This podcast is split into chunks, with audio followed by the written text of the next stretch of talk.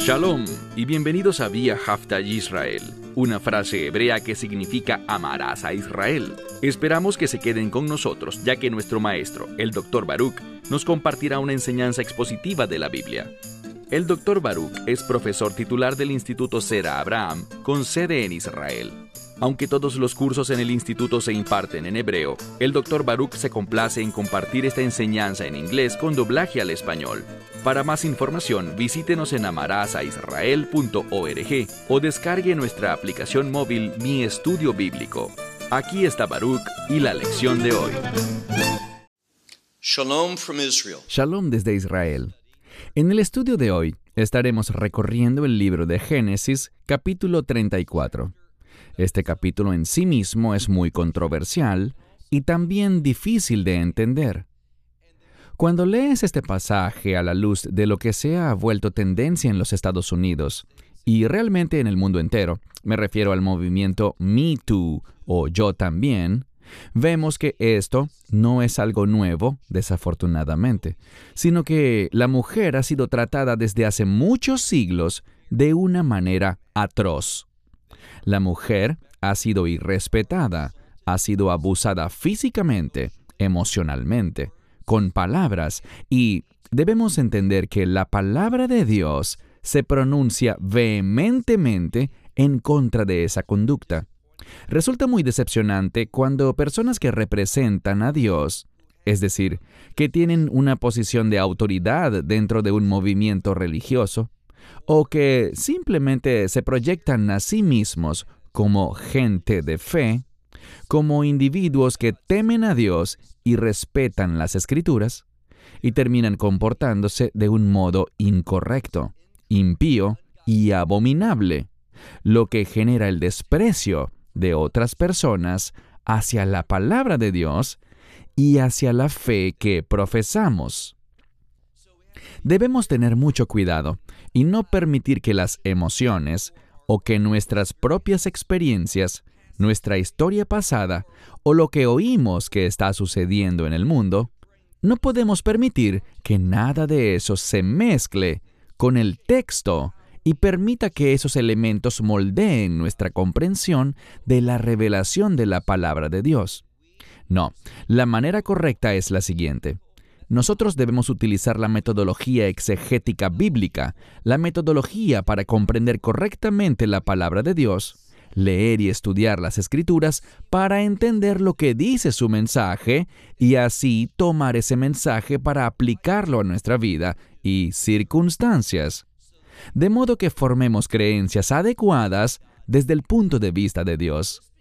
Solo porque alguien diga, oh, yo soy espiritual, yo creo en Dios, yo soy una persona religiosa, eso no significa que ellos reflejen adecuadamente lo que enseña la palabra de Dios.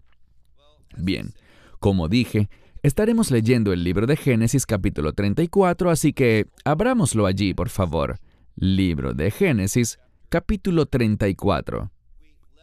La semana pasada quedamos con Jacob y su familia regresando de vuelta a la tierra de Israel.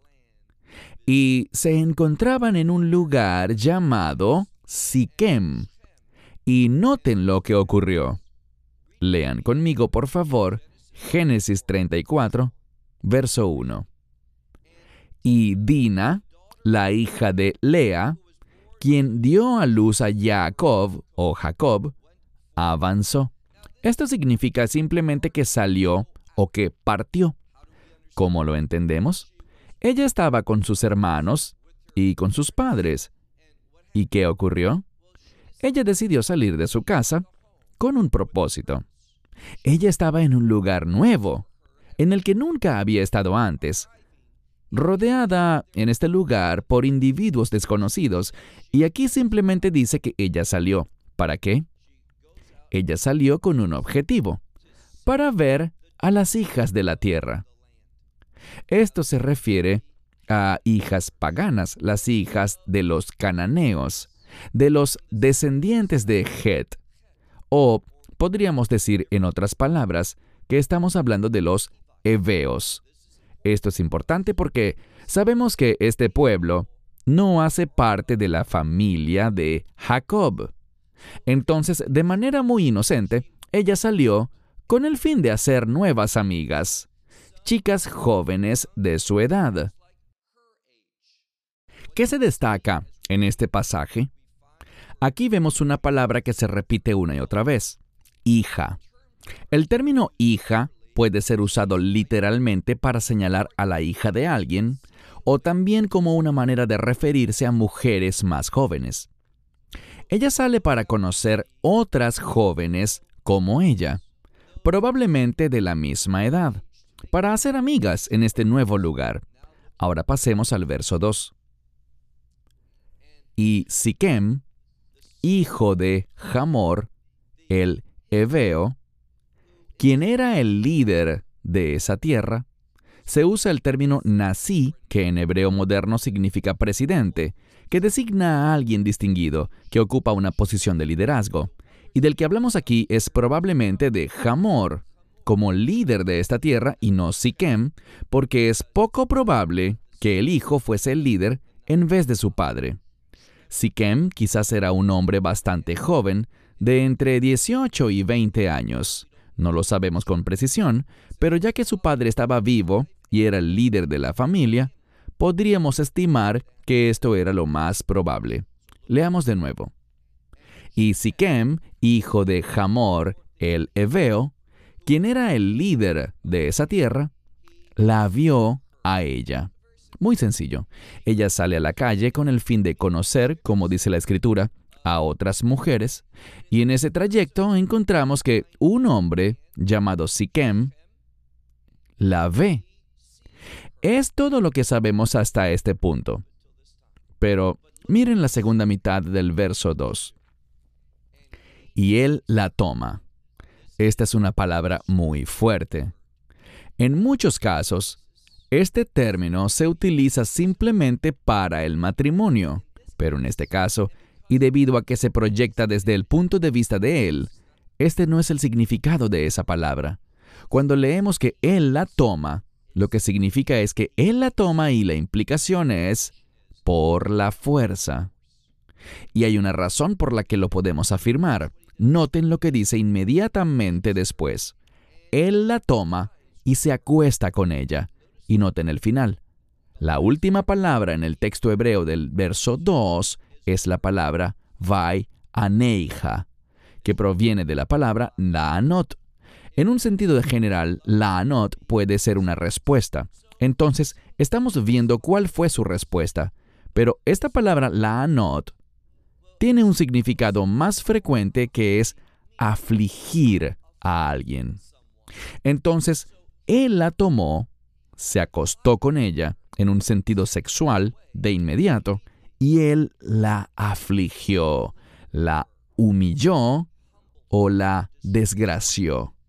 Ahora esta palabra se utiliza en toda la escritura de una múltiple variedad de formas, así que se traduce con frecuencia de un modo distinto, pero tiene esta raíz, que significa que es una respuesta, y en este caso, que tiene el propósito de afligir, humillar o como algunas de las traducciones modernas lo plasman, y escribí algunas de ellas, ellas la traducen como agresión, violación o abuso sexual.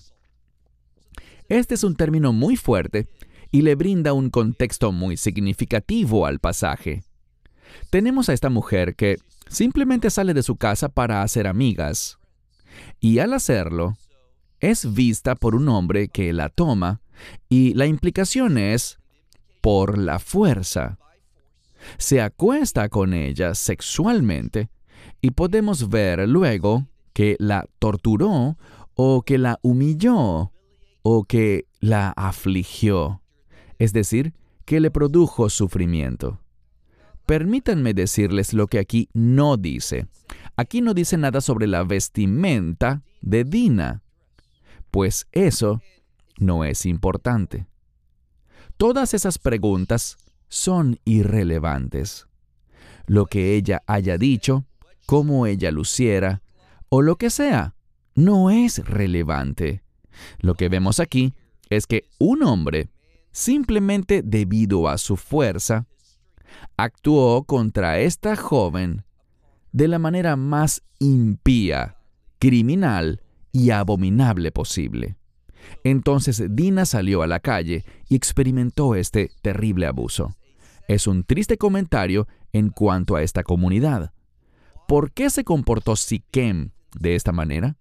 Pues quizás no era algo anormal allí. Vemos que esta comunidad de los cananeos y todas las comunidades de estos pueblos que vivían en la tierra de Canaán eran de lo más impíos.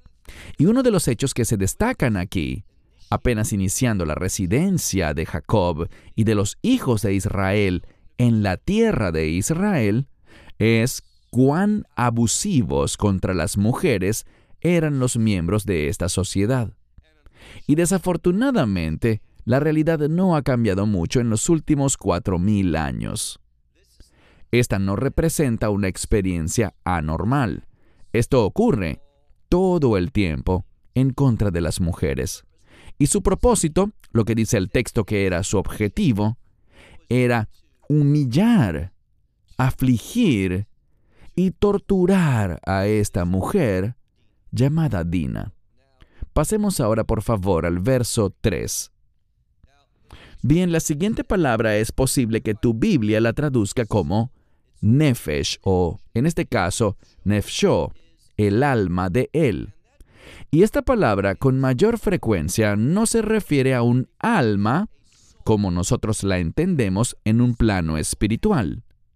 Por ejemplo, cuando alguien es concebido y se convierte en un ser viviente, se utiliza ese término para alma o nefesh en hebreo. Cuando hablamos sobre la esencia de alguien, podemos usarlo también. Muchas veces esta palabra es traducida simplemente como una persona. Así que aquí, en este caso, aprenderemos un poco sobre su personalidad. Y lo que vemos es que él, como dice aquí, se apegó, lo cual tiene que ver con una obsesión. Él la vio y se dejó gobernar por su vista. Nosotros debemos ser gobernados por la palabra de Dios, no por lo que vemos, sino por lo que oímos en las escrituras. Entonces sobre este hombre leemos que su alma, su misma esencia, se apegó a Dina, la hija de Jacob. Y luego leemos que él amó a esta jovencita, o Naara en hebreo. Debemos entender que la palabra bíblica en hebreo para amar es muy diferente que la palabra bíblica en griego. Existen distintas palabras para amar en griego, pero cuando hablamos de amor entre un hombre y una mujer, es la misma palabra que se usa para el amor del Mesías por su iglesia. Leemos que él amó a su congregación, a la novia o la iglesia, al punto de entregarse a sí mismo por ella. Entonces en el Nuevo Testamento, la palabra amor, agape, tiene que ver con sacrificio, con entrega. Uno ve a la persona y busca hacer lo mejor por ella, no pensando de manera egoísta, sino de manera generosa, procurando edificar a esa persona. En hebreo, la palabra laahov, en hebreo bíblico, simplemente se refiere a un deseo fuerte, que se manifestará a sí mismo con acciones, con el comportamiento. A veces es positivo, a veces puede ser muy negativo. Hagamos una pausa por un momento y pensemos, por ejemplo, en Segunda de Samuel. Allí leemos sobre un hombre muy impío llamado Amnón y Tamar.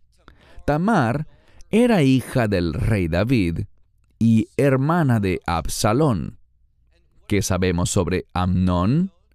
La escritura dice que él la amó y que hizo, la violó. Entonces el punto aquí es que no podemos leer la traducción en español para amar o en el idioma que sea que esté tu Biblia. No lo leas pensando en el significado habitual que tienes para la palabra amar cuando estás leyendo un texto bíblico en hebreo. Este término significa simplemente un fuerte deseo, que se traducirá en acciones. Algunas veces son acciones correctas y a veces acciones muy incorrectas, como en este caso. Y noten lo que dijo luego. Él le habló al corazón de esta jovencita. ¿A qué se refiere esta frase, en mi opinión? Cuando hay casos de violencia doméstica, y esa violencia implica que el hombre ataca y lesiona a la mujer, después de consumar la acción, él viene con mucha frecuencia hablando dulcemente, prometiendo que no ocurrirá nunca más, diciendo que lo siente mucho, que realmente la ama y cosas por el estilo. Lo que vemos aquí es a una persona que vio a una mujer, la tomó por la fuerza, la violó y de alguna manera quiso humillarla o torturarla y producirle aflicción. Y estaba obsesionado con esta mujer, por lo que quería continuar con esta conducta, eso es lo que implica la palabra apegarse, y él sintió un fuerte deseo, y vimos lo que ese fuerte deseo produjo a través de sus acciones. Es un hombre perverso, este Siquem. Muy importante que notemos eso. Pasemos ahora, por favor, al verso 4. Y Siquem habló con Hamor, su padre, diciendo, Toma para mí a la... Y esto es muy importante, hay un cambio en el término. Yo no sé si tu Biblia lo refleje así, pero cuando estudiaba este verso, noté que en varias traducciones se utiliza la palabra damisela, en referencia a esta joven mujer. Pero eso no es lo que dice en hebreo. Simplemente una mujer joven. Esta palabra lo cambia todo porque anteriormente vimos que en dos ocasiones se repitió la palabra Nahara. Nahara, usualmente en hebreo moderno, aquí estamos leyendo hebreo bíblico, y hay una relación cercana, pero entendamos algo. En el hebreo bíblico tenemos el término Nahar o Nahara en femenino, el cual en hebreo moderno se refiere usualmente a una adolescente, alguien que tiene quizás de 13 a 16 o 17 años. Podría incluso tratarse de una jovencita de 12, 11 o hasta 10 años.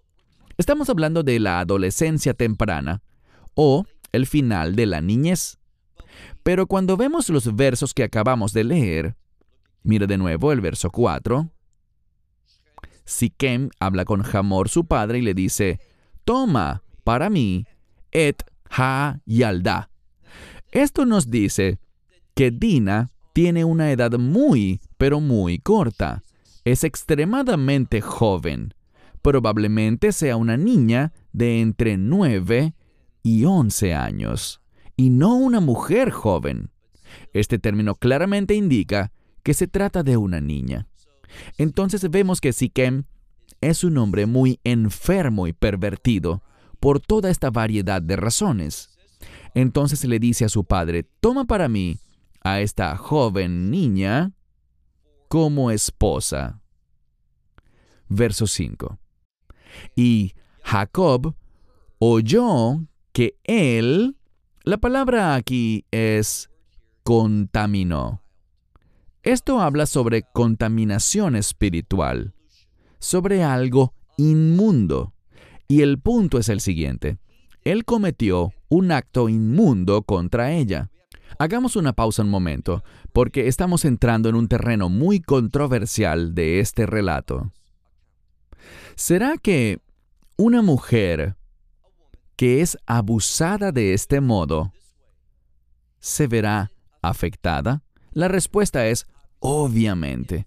Se verá afectada físicamente, emocionalmente, espiritualmente, no solamente por una temporada, no solo por unos años, sino por el resto de su vida.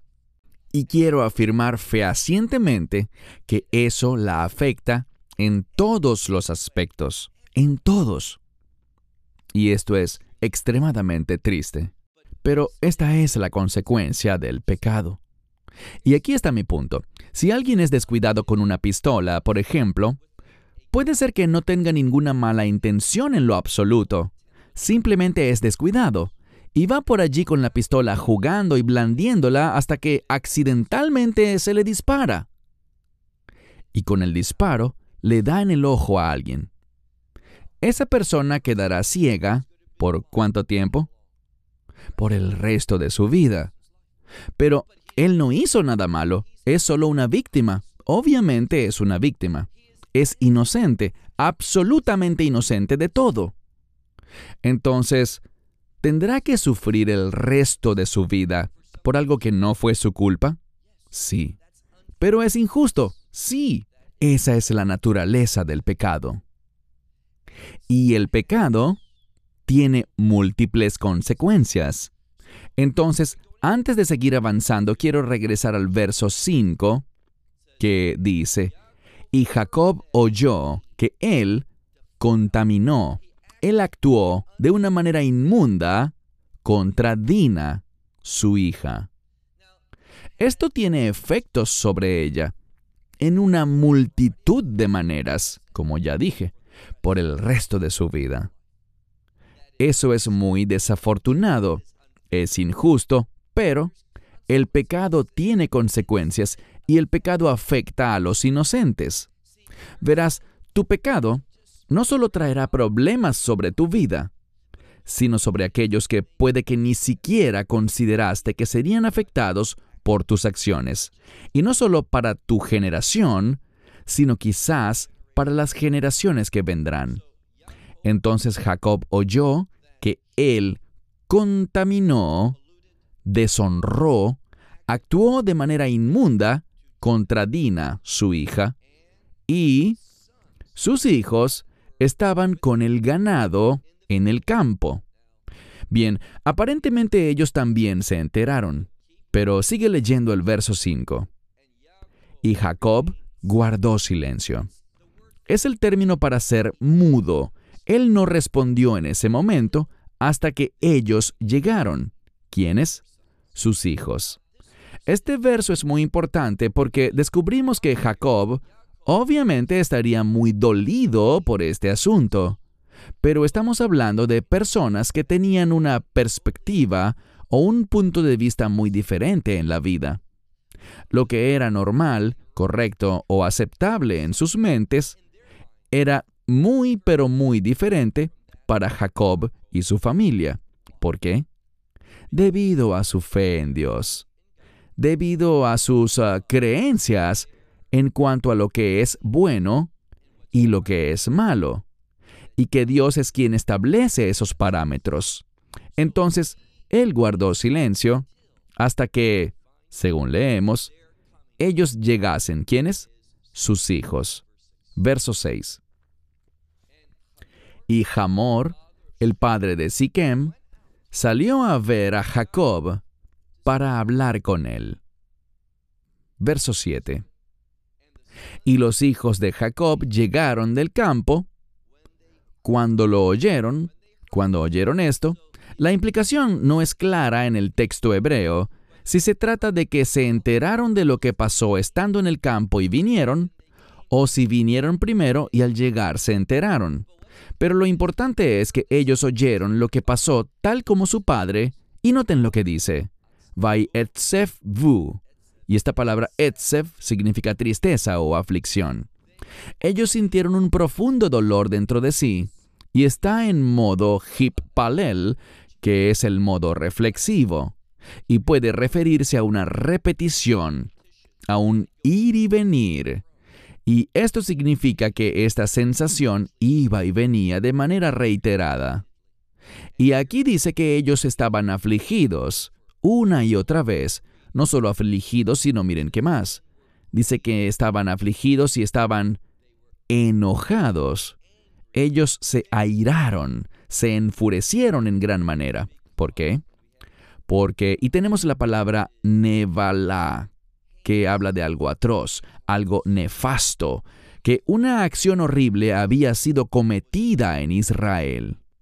¿Y de qué se trataba? De que con una hija de Jacob se acostaron. Y esto es algo que no debía suceder. O sea, esta acción de esta manera no era costumbre. ¿Dónde? Noten lo que dice. Asabei Israel. Tal acto no se hacía y la implicación es que no era permitido, no era legal. ¿Dónde? Tenemos un cambio aquí. Vemos que el término Israel se menciona, la tierra de Israel. Y esto es importante porque está realizando un contraste entre lo que era una costumbre aceptable en la tierra de Canaán para ese pueblo y lo que será adecuado y permitido en la tierra de Israel. Por esto, notamos una transición aquí.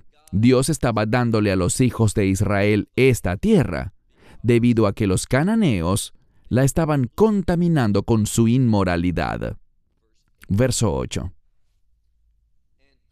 Y Hamor habló con ellos diciendo, Siquem mi hijo. Y luego tenemos la palabra kashka. Este término significa estar extremada, pero extremadamente apasionado por algo. Es más fuerte que el término para amar. Es un sentimiento que está casi fuera de control. Y esto es lo que él está diciendo.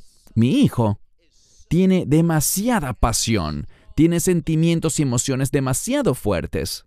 Pero una vez más, esta palabra puede relacionarse con una variedad de sentimientos. Lo que se enfatiza no es la naturaleza de esos sentimientos, sino la fuerza, el poder de esas emociones. Entonces dice mi hijo, su alma está apasionada pero no entiendan esta palabra de una manera romántica, sino que solo habla de un sentimiento fuerte, demasiado fuerte, para con tu hija. Entrégasela, por favor, a él como esposa. Ahora, ¿es esto lo que haría un hombre piadoso? Al ver que hay un hombre que se quiere casar con su hija y que es controlado por sus fuertes emociones y sentimientos, y que hace cosas que son inmundas e inmorales, cosas que representan un pecado grave y atroz, que quiere abusar, afligir, torturar y violar mujeres?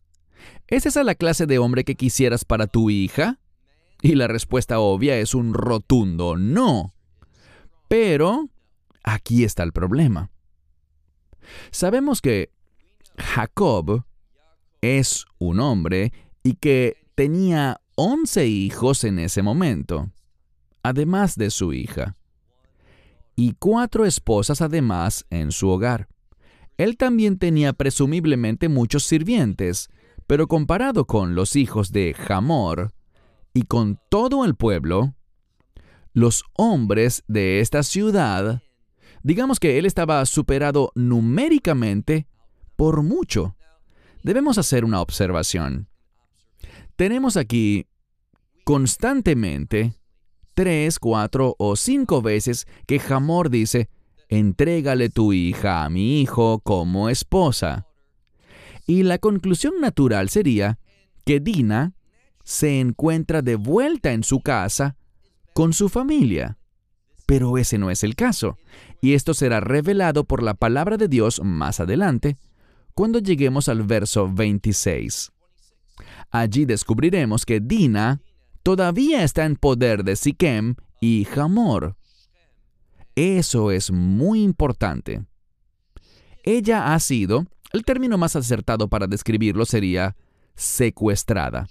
Ella está detenida en contra de su voluntad. De hecho, una jovencita como ella no tiene edad para consentir. La palabra yelda es muy significativa. Entonces no lean este texto como algunos eruditos liberales lo leen, cuestionando cuáles eran los sentimientos de Dina en esta situación. ¿De verdad?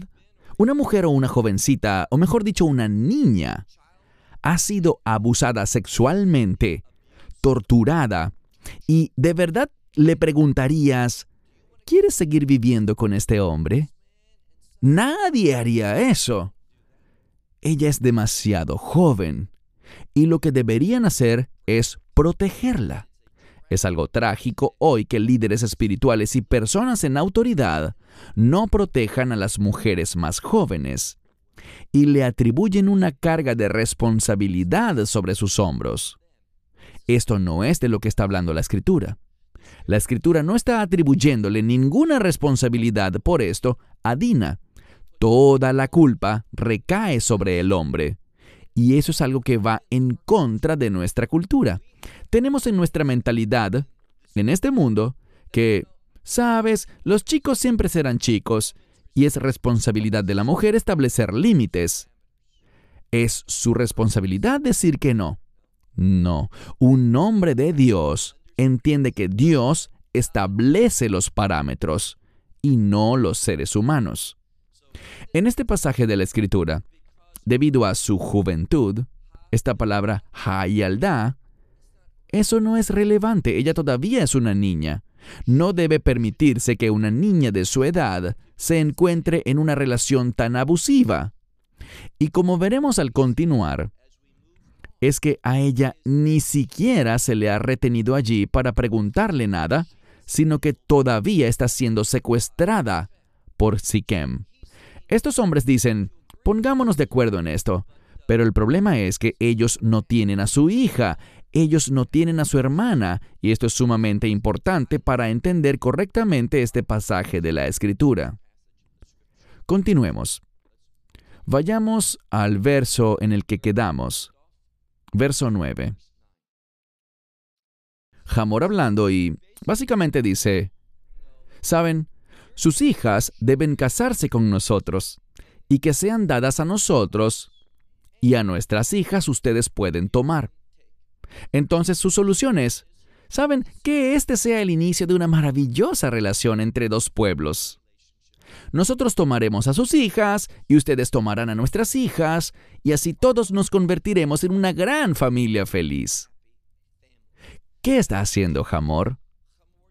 Él está ignorando el pecado de su hijo. Él está buscando simplemente dejarlo pasar. Y les diré algo que es muy triste, pero que lo vemos dentro de la iglesia. Lo vemos en el judaísmo, lo vemos en el islam, situaciones en las que una mujer es abusada sexualmente. ¿Y qué pasa? Pues la comunidad religiosa simplemente busca esconder el polvo debajo de la alfombra.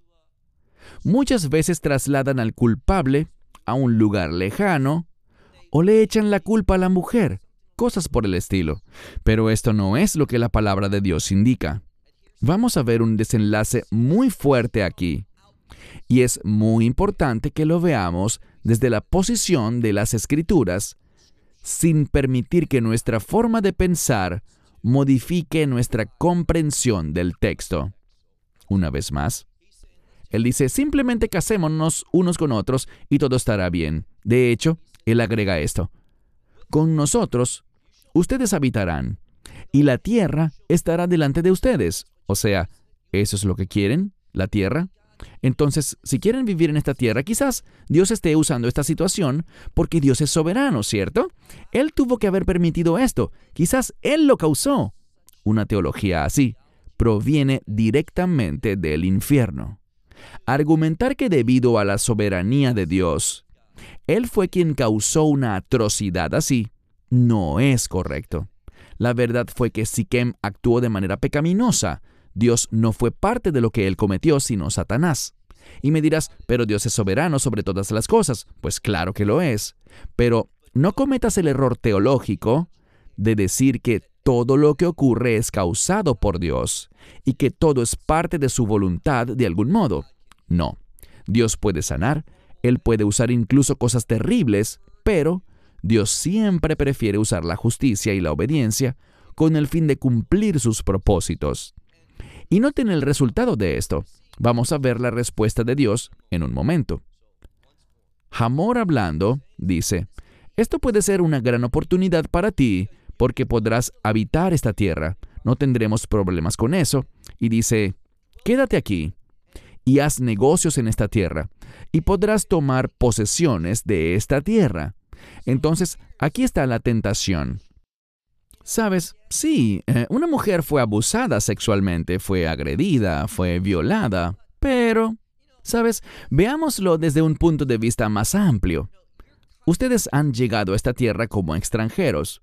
Nosotros les ofrecemos la oportunidad de quedarse entre nosotros, de convertirse en parte de nuestro pueblo, y podrán vivir aquí, hacer negocios, tomar posesiones.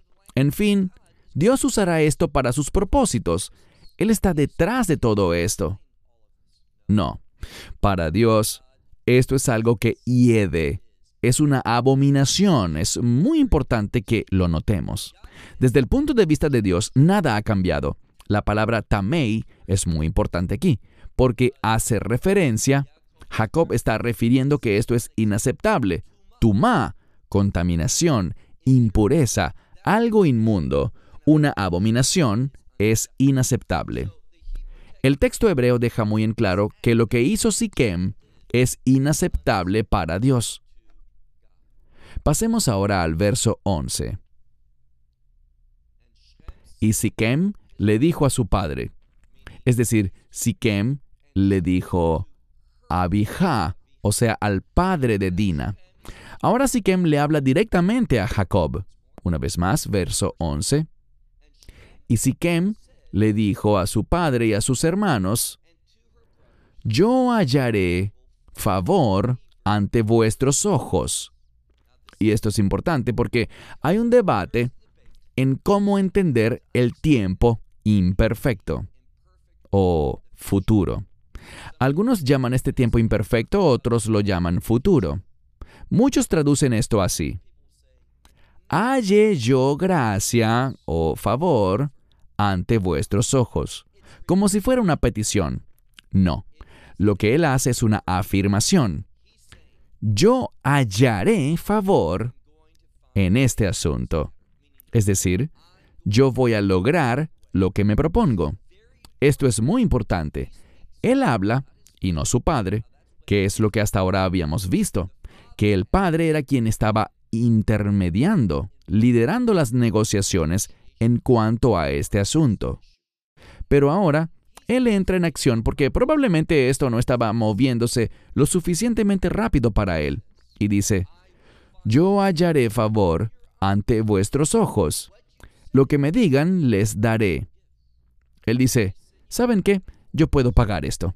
Tengo suficiente dinero para solucionar este problema, para poner orden en este asunto. En su perspectiva, todo lo que tenía que hacer era tomarla como esposa porque él quería que... Quería seguir haciendo eso justificadamente una y otra vez. Eso es lo que él quería hacer, pero permítanme decirles algo.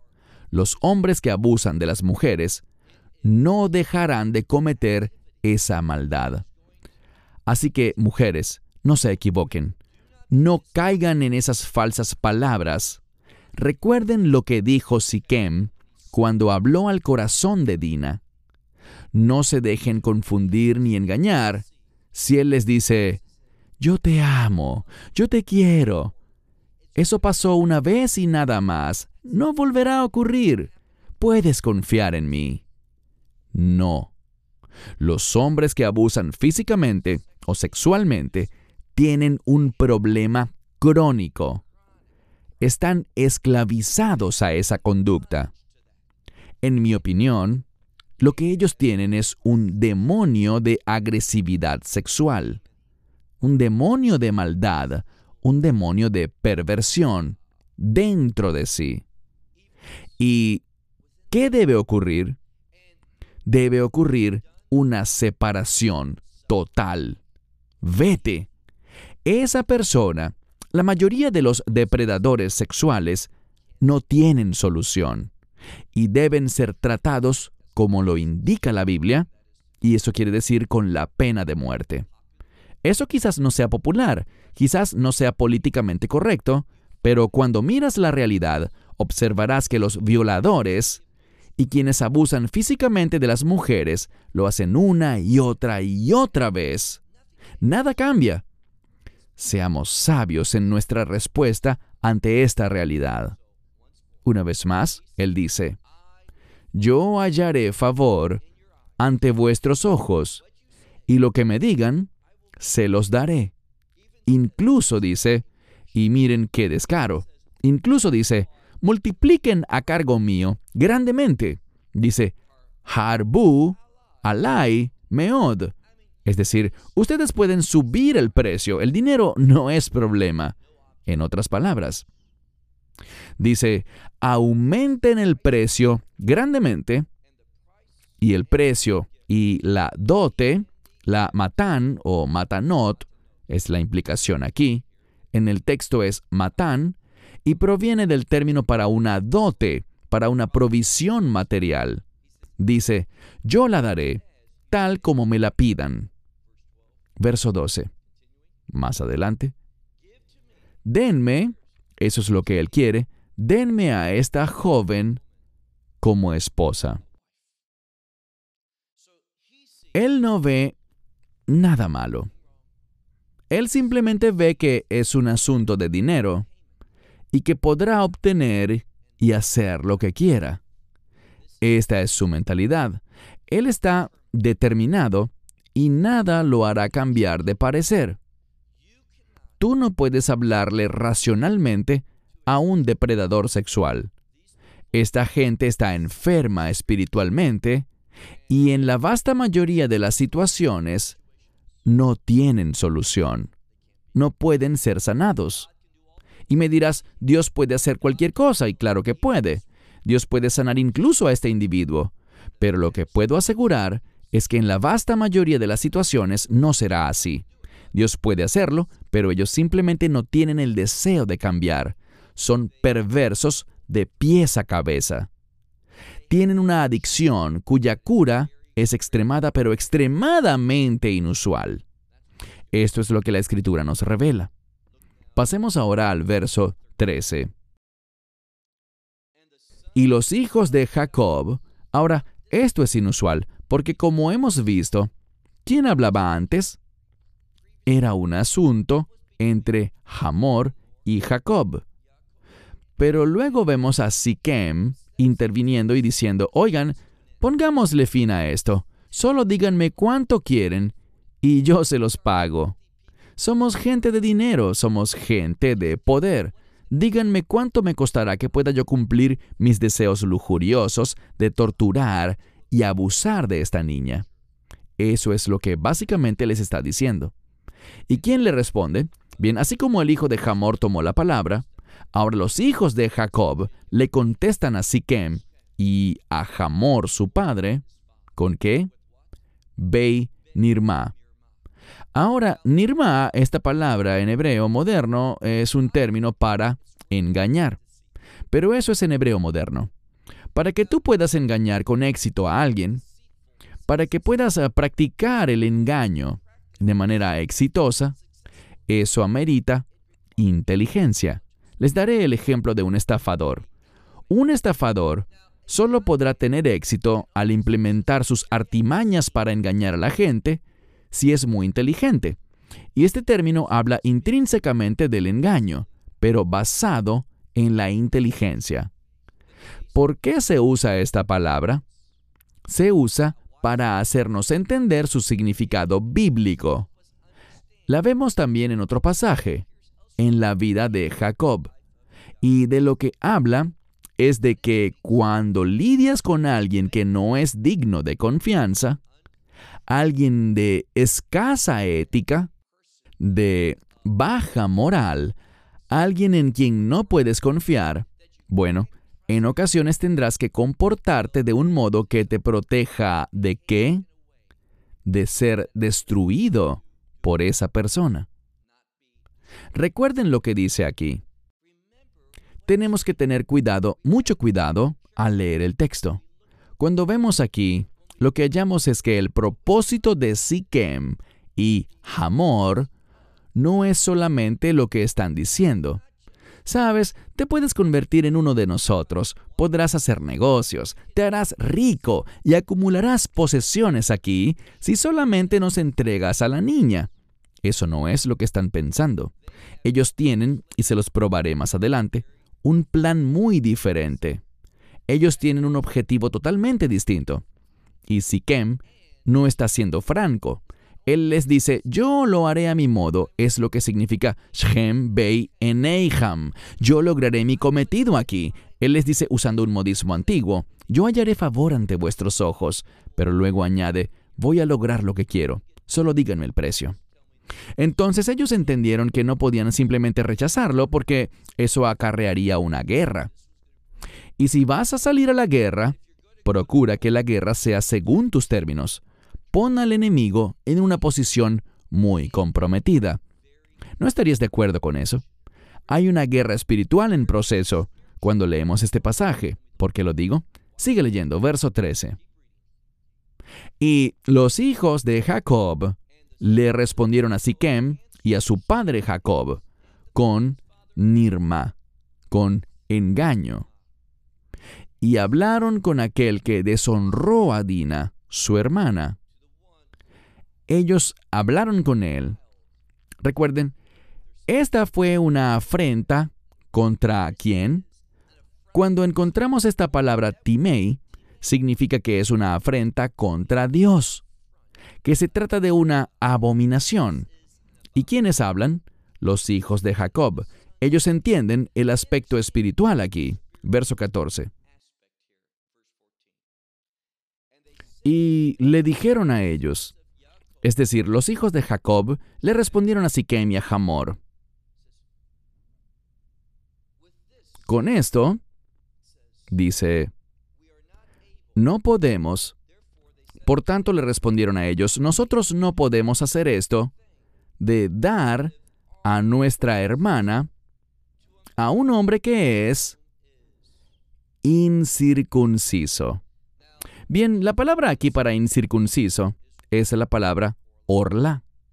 Y es un término muy importante porque significa algo que no es aceptable para Dios. Un orla. Les daré un ejemplo. La misma palabra es usada en Levítico para designar el fruto de un árbol durante sus tres primeros años. La misma palabra, orla. Significa un elemento que está prohibido, que no es aceptable para Dios. Entonces dice aquí, este hombre es Orla, él no es aceptable para Dios.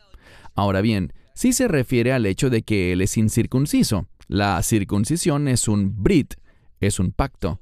Así que él no tiene una relación de pacto con Dios. Él no está conectado con Dios de manera alguna, y eso es lo que sus actos demuestran. Porque, aquí leemos, Carpa hi lanu, porque esto es algo vergonzoso, deshonroso o despreciable para nosotros, si nos asociáramos con alguien así. Esa es la implicación. Pasemos ahora al verso 15. Pero con esta condición, lo consentiremos. Ahora, aquí tenemos la parte engañosa. Ellos conocían la situación. La situación era que Siquem debido a que su padre lo amaba, lo protegió. Él era el líder de su pueblo. Su palabra es la ley. Siquem dijo, yo me quedaré con ella. Y ahora Jacob y sus hijos tienen un problema. ¿Cómo evitarlo? ¿Cómo actuar de tal manera que Siquem y su gente no los derrotasen físicamente, en lo material, ya que tenían más poder humanamente hablando. Bien, la circuncisión es la muerte de la carne. La gente de allí era gente carnal y necesitan hacer morir la carne. Ese es el mensaje que vamos a ver. Entonces hablaron con engaño ante ellos debido a sus malas intenciones, a lo perversos que eran Siquem y su pueblo. Mira de nuevo el verso 15. Pero si hacen esto, lo consentiremos. Si ustedes se hacen como nosotros y se circuncidan, todos y cada uno de los varones. Entonces, el acuerdo fue, ¿quieres pagar un alto precio?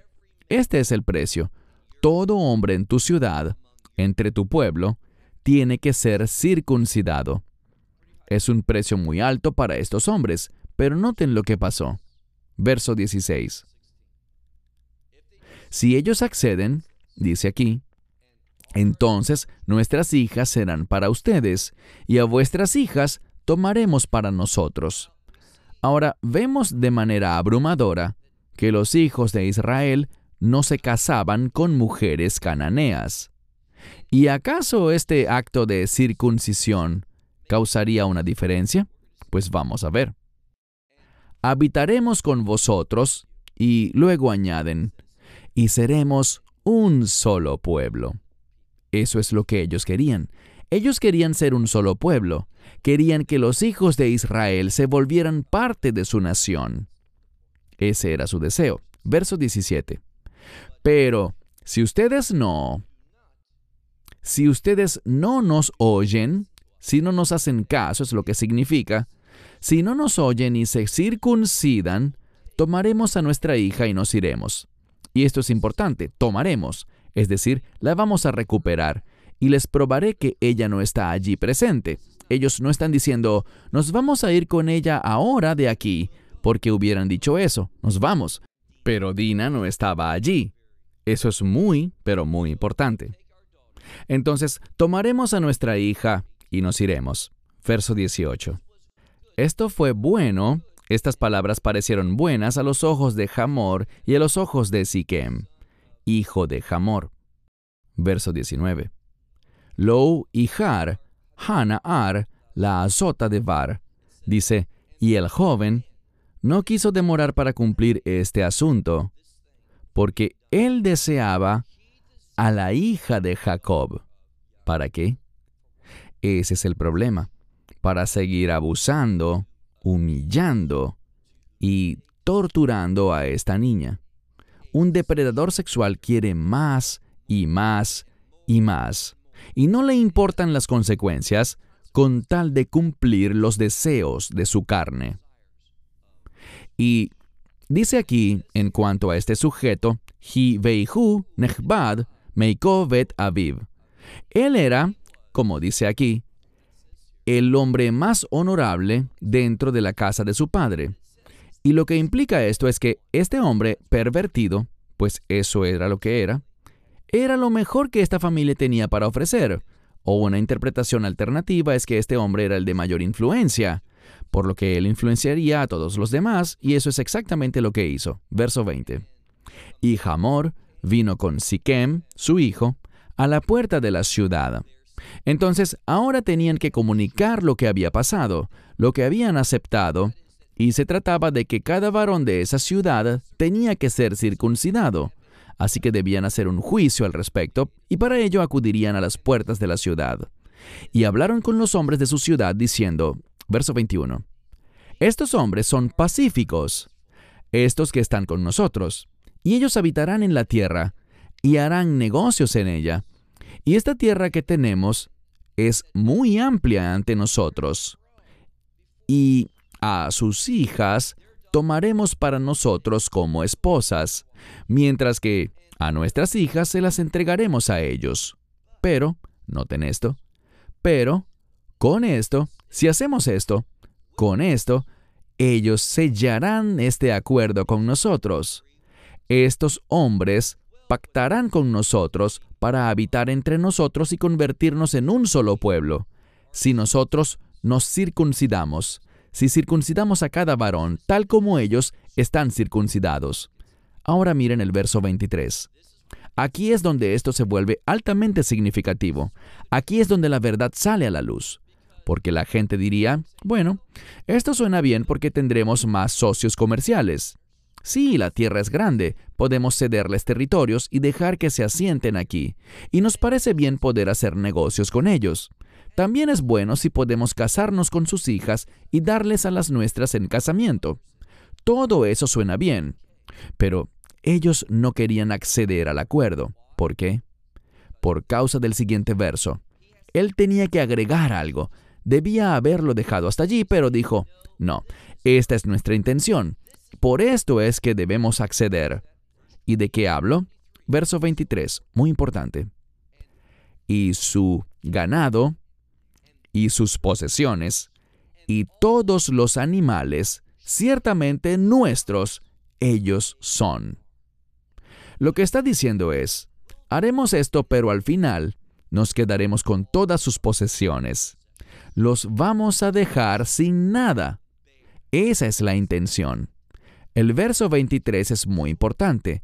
No podrás llegar a la conclusión correcta. No entenderás este pasaje adecuadamente si no le das importancia a lo que es enfático en este pasaje, y hablo del verso 23. Su ganado, sus posesiones y todos sus animales ciertamente, jaló, esa es literalmente la palabra en hebreo, jaló. ¿Lo comprenden? ¿Tiene sentido esto para ustedes? Es lo que significa la palabra jaló aquí. Ciertamente son nuestras todas estas cosas. Si consentimos en lo que nos piden, ellos morarán con nosotros. Verso 24. Es decir, ellos morarán con nosotros y tendremos la oportunidad de quitarles todas sus posesiones. Y ellos oyeron a Hamor y a Siquem, su hijo. ¿Quiénes? Todos aquellos que salieron a la puerta de la ciudad. Ellos oyeron y estuvieron de acuerdo, de modo que circuncidaron a todo varón, a todos aquellos que salieron a las puertas de la ciudad. Verso 25. Y aconteció que, al tercer día, ahora el tercer día es importante. Muchas veces en la escritura descubrimos que la voluntad de Dios se cumple en el tercer día. Por ejemplo, Génesis 22, Akidat Yitzkak, el sacrificio de Isaac. ¿Cuándo ocurrió? Beyom Hashleshi, lo mismo, Beyom Hashleshi, al tercer día. ¿Cuándo se levantó el Mesías de entre los muertos? Lo mismo, Beyom Hashleshi, es decir, al tercer día. El 3 implica revelación. En este caso, revelará el propósito de Dios y también implica victoria. Entonces, esto se destaca. Fíjate con cuidado en el verso 25. Y aconteció que al tercer día, cuando estaban adoloridos, literalmente coabim, sentían gran dolor, dos de los hijos de Jacob, Simeón y Leví, que eran hermanos de Dina, tomaron, entonces, estos dos hijos de Jacob, Simeón y Leví, hermanos de Dina, ellos tomaron cada uno su espada y vinieron a la ciudad Betach, es decir, que llegaron allí como confiados. Eso es lo que significa la palabra Betach. Ellos llegaron y quizás sus Biblias digan que los tomaron por sorpresa. Ellos llegaron con total confianza. Esta es una palabra muy importante. No dice aquí que estos dos hombres estaban seguros, sino que dice aquí, Beyabou a Ojair Betach. Significa simplemente que ellos llegaron llenos de confianza, llegaron confiados, llegaron sin temor alguno de lo que podría pasarles. ¿Por qué? Porque sabían que estaban actuando en la voluntad de Dios. Dice al final del verso 25, y mataron a todo varón. A todo el que estuvo de acuerdo con esto y que por eso se circuncidó. ¿Estuvieron de acuerdo con qué? Con querer despojar de todo a los hijos de Jacob y al propio Jacob. Mataron a todo varón, verso 26 y a Hamor y a Siquem su hijo los mataron a hoja o a filo de espada. Y miren el final del verso 26, es muy importante. Y tomaron a Dina de la casa de Siquem. Esto es importante, esto confirma que en todas estas negociaciones que estaban dándose, Dina no estaba presente. En otras palabras, Siquem estaba ejerciendo su influencia. Él tenía poder porque él tenía secuestrada a Dina. Esto nos confirma que cada vez que él decía, para que yo tome a tu hija, no quería decir tomarla físicamente, sino que ellos estuviesen de acuerdo, que se oficializara esa unión, que el matrimonio entrase en vigencia. Pero Dina, este verso lo deja en claro, no estaba allí. No es que su voluntad haya sido ignorada o que su opinión no era importante. Ella era una rehén. Ella todavía estaba retenida en casa de Siquem. Allí no era donde ella debía estar. Entonces llegaron tras matar a todos los varones, especialmente a Hamor y a Siquem, a filo de espada. Tomaron a Dina de la casa de Siquem y se fueron. Verso 27. Y los hijos de Jacob vinieron sobre todos los muertos, los cadáveres que estaban allí. ¿Y qué hicieron? Estos son los hijos. La implicación es que todos los hijos de Jacob saquearon la ciudad, motivado, dice, por cuanto habían contaminado, habían deshonrado, habían actuado de manera inmunda y abominable contra su hermana. Esto muestra algo. Esta frase aquí, y solo la puedes notar en hebreo, la leeré de nuevo. Vayavosu Jair. Ellos saquearon la ciudad. Asher tem'u. Debido, tem'u, si analizas este verbo, está en tercera persona plural. Así que no fue solamente Siquem quien cometió este horrible acto, sino que toda la ciudad lo aprobaba. Fueron partícipes de esto. ¿Y qué podemos aprender? Muy sencillo. Cuando tú te quedas callado, cuando lo ignoras, cuando miras hacia otro lado en presencia de actos tan horribles que suceden, ¿cuál es el resultado? Bien, el resultado es muy claro. Esa culpa recae sobre ti. Tú eres tan culpable como ellos. Y por esto es que el juicio cayó sobre ellos, porque fueron partícipes. Quizás pasivamente, pero aún así fueron partícipes en la deshonra de esta niña. Y noten algo más. Con la vara con la que mides, serás medido. Y por tanto, cuando leemos esto, debemos tener mucho cuidado. Dice, sus rebaños y su ganado y sus asnos y todo lo que estaba en la ciudad y todo lo que estaba en el campo, ellos tomaron. ¿Por qué pasó esto? Pues recuerden lo que el pueblo de Siquem pretendía hacer. Ellos querían despojar de todas sus posesiones a Jacob y a sus hijos, su ganado, sus posesiones. Todo será nuestro, eso dijeron. Esa era su motivación. Eso es lo que ellos querían hacer, pero ¿qué pasó?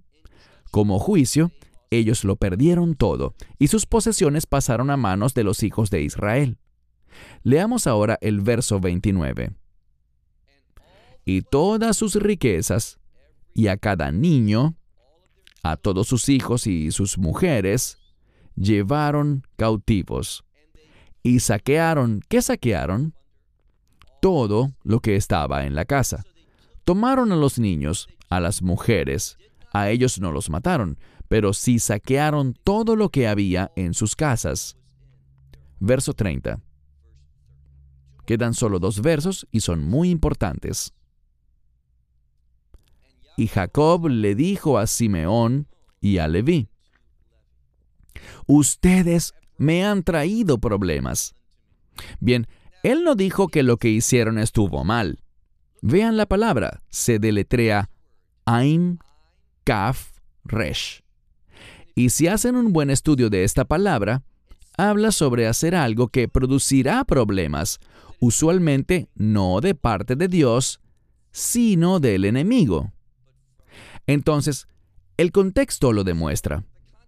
Jacob está muy preocupado de que esta acción que han cometido, a largo plazo, le produjese problemas. Y dice, ustedes han causado que yo sea un hedor, han provocado que yo sea como un olor detestable entre todos los que habitan en la tierra, entre los cananeos y los fereceos. Insisto, el texto no dice que lo que hicieron estuvo mal. Simplemente dice, Jacob hablando dice, esto nos traerá problemas a largo plazo, porque los demás pueblos se enterarán, ¿y qué pasará? nos van a odiar. Pero eso está bien, en mi opinión, porque a los cananeos y a los fereceos y a todos los pueblos de Canaán, ¿qué les sucederá?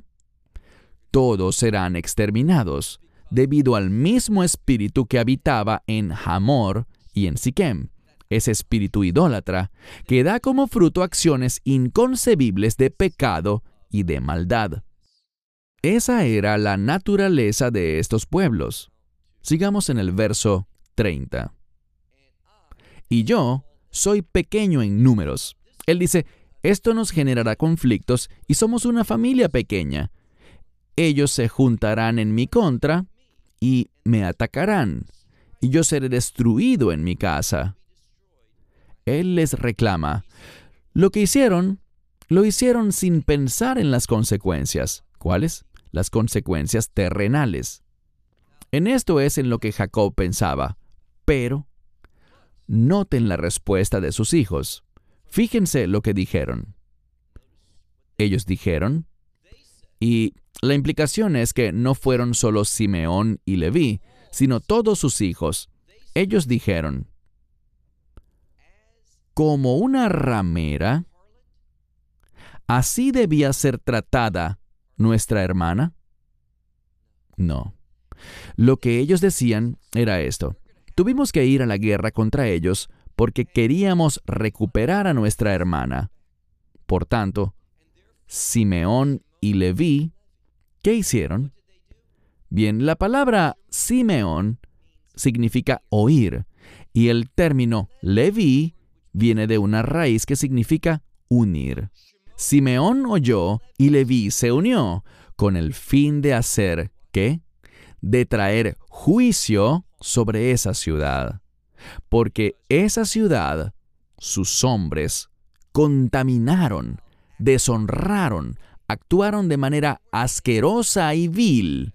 Ellos no se opusieron a Siquem, diciéndole que estaba mal violar a una niña, afligirla, humillarla y torturarla. No, ellos estuvieron de acuerdo porque pensaron que al hacerlo se volverían muy ricos. Debemos prestar atención a todas las palabras de la Escritura. Estamos viviendo en una sociedad que está llena de injusticias. Una sociedad que tiene una manera muy negativa e impía de ver a las mujeres. Lo podemos notar especialmente en los medios de comunicación.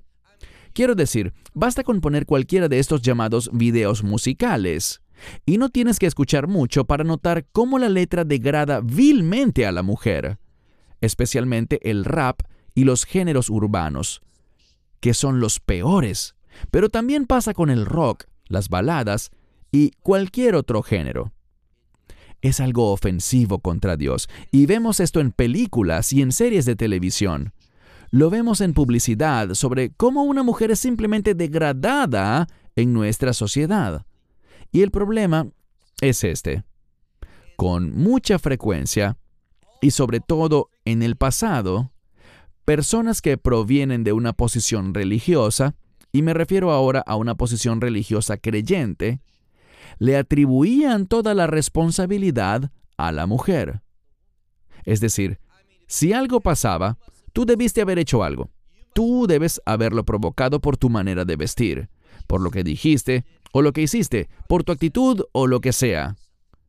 Pero cuando vemos la palabra de Dios, notamos que nada de esto se menciona en el texto. No, Siquem fue culpable de su acción porque él cometió la acción. Terminaré con esto y puede ser comprobado. Cuando existe evidencia de que efectivamente un individuo, no solo una acusación o una sospecha, sino cuando hay evidencia de que alguien actuó de esa manera tan perversa, la culpa sobre esa persona debe ser la pena capital. Desafortunadamente hoy no sucede así en todas partes vemos que con toda nuestra supuesta ilustración y educación y con todo lo que hemos progresado supuestamente en el mundo, ¿qué es lo que vemos? Bien, vemos hoy en día más mujeres víctimas de tráfico, siendo explotadas y abusadas, La violencia sexual es una epidemia, no solamente en Estados Unidos, sino en el mundo entero. Esta es una señal de los tiempos que vivimos, tiempos en lo que lo malo es aceptado, excusado, escondido bajo la alfombra, porque los hombres piadosos no se levantan para declarar lo que dice la Escritura. Cerramos con esto. Hasta la próxima semana. Shalom desde Israel. Shalom from Israel. Esperamos que te hayas edificado con el mensaje de hoy y lo compartas con otros. Te invitamos a seguir nuestros estudios cada semana por este canal y por el portal de YouTube de Amarás a Israel. También puedes descargar nuestra aplicación móvil gratuita Mi Estudio Bíblico. Finalmente, para obtener más información sobre nosotros, visita nuestra web amarasaisrael.org, donde encontrarás otras conferencias de Baruch en audio, video y texto. Hasta el próximo programa. Que el Señor te bendiga en Yeshua Hamashiach, Jesús el Mesías, mientras caminas con Él. Shalom desde Israel.